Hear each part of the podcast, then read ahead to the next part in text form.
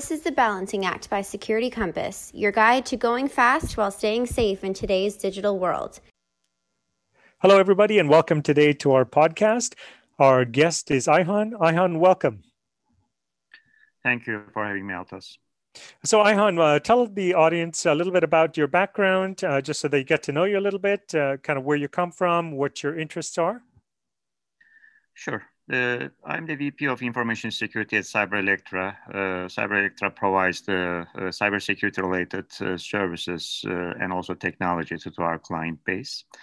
I've been in the application security domain for a very long time and uh, happy to be here to discuss, you know, just the application security related topics with you, Altaz. Fantastic. Ayhan, let's just jump right into this. So, today, the context is that business competition and these sort of evolving business models of competition and we've got supply chain and all of these things are adding a lot of pressure to deliver software products faster than ever before. Now how can a senior security executive enable the business to keep moving at this pace instead of being perceived as a blocker? Any thoughts on that?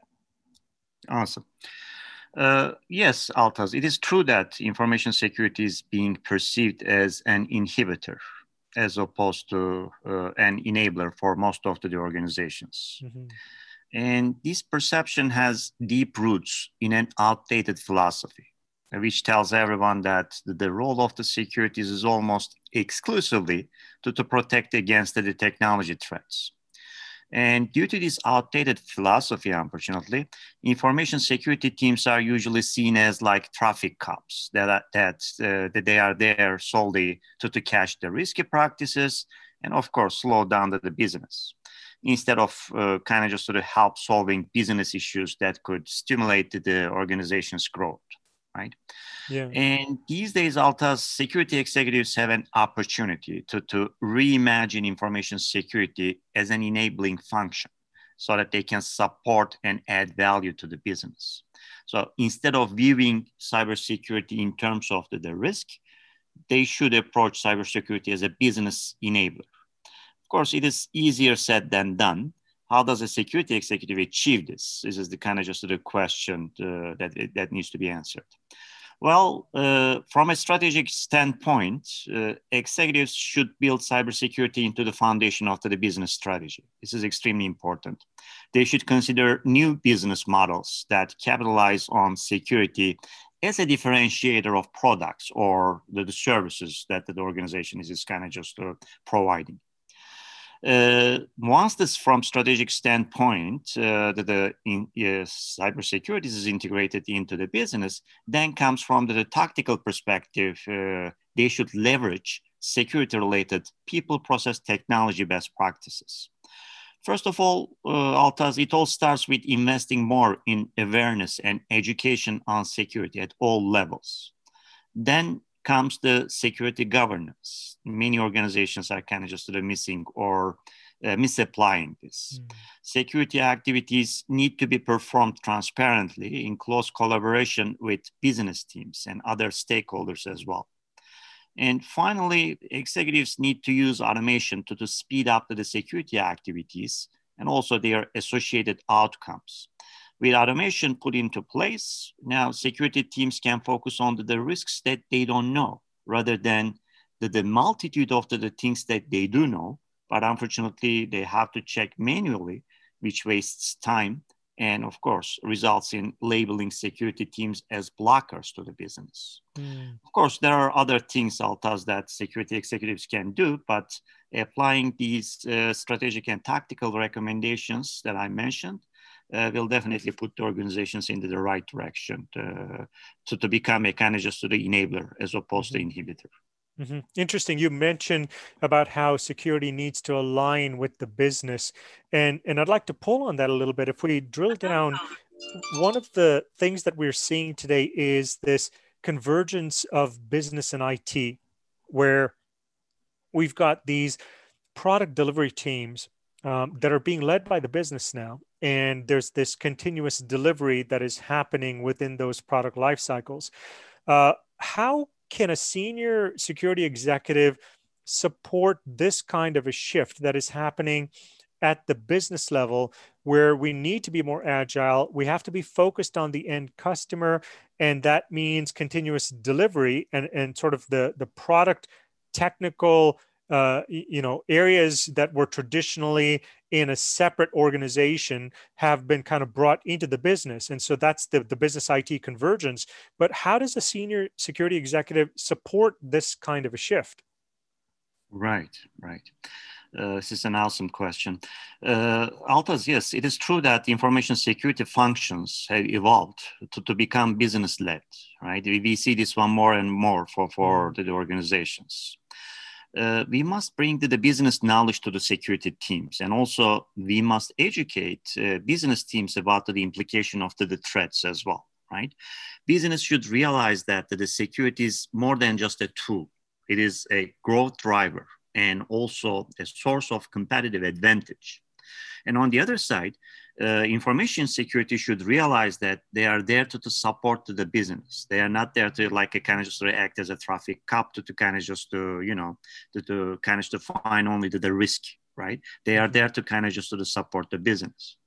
Once this collaborative understanding is as well established, and governed with, of course, with the clear policies and procedures, then organizations need to work on establishing and maintaining a collaboration platform, right? Uh, this plot, platform, for example, should facilitate the, the, communication between different stakeholders, such as business teams and also the development teams, security and compliance teams, and other relevant stakeholders as well, right? Uh, it should be transparent to, to all pertinent stakeholders because as you know that security is everyone's business. This is not only the information security business. And it should allow them to, to contribute as well to, to all the, the teams. And the most important thing here is the language used in this process and the platform. It should kind of just to ensure effective communication of risk intelligence without instilling fear uncertainty or and doubt okay. And also uh, today uh, the new opportunities and the, for the improvement are coming at us in near real time. And it is necessary to, to adopt the philosophy and approaches of continuous improvement and continuous delivery to this new norm. And it can only be kind of just to the done via the kind of just the communication and concentration and the care. With the high collaboration with from the different uh, stakeholders mm. right Mm, interesting. Uh, we're coming up against our time, but I'm hoping I can squeeze in just one more question, Ayhan. Many times we have a, a senior security executive uh, inheriting a software development security problem that is not of their own making that's the perception right there's a you know procedures haven't been followed and so now there's a, mess in security but i'm responsible for somehow helping us get through this now can you provide some thoughts and insights into how a senior security executive might go about prioritizing what to fix first? Uh, right. Uh, this is a very common problem. Uh, I observe this a lot, right? And there's a good old saying over there if it is a priority, you'll find a way. If it is not, you'll find an excuse.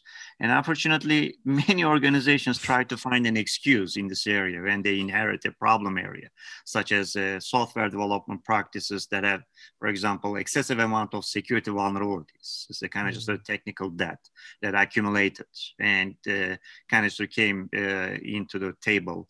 Uh, you know, uh, someone inherited that. So, uh, Altaz, uh, number one priority here should be stop being part of the problem and become part of the solution. The, as you know that the, the, best way of preventing a problem is not to create the problem at the very outset so that you don't have to deal with it you don't have to solve it right? So instead of focusing on the, the technology debt i recommend security executives to, to establish secure software development lifecycle practices. And how do they do it? By balancing the, the people process technology ingredients right? By empowering, for example, the, development teams with the latest technology that allows them to, to get the security requirements, show them how to establish the, security architecture and design, teach them how to securely code, and the, test, of course, for the, the QA. Organizations, I think, will be able to achieve a balance of building secure software at faster paces, right? Mm. That's wonderful. That's that's great, Ayhan. Uh, and with that, we've come up against our time. Ayhan, thank you very much once again for being with us today. My pleasure. Thank you. Can't get enough of the balancing act? Make sure to check out our website at www.securitycompass.com and be sure to subscribe to our channel for more episodes.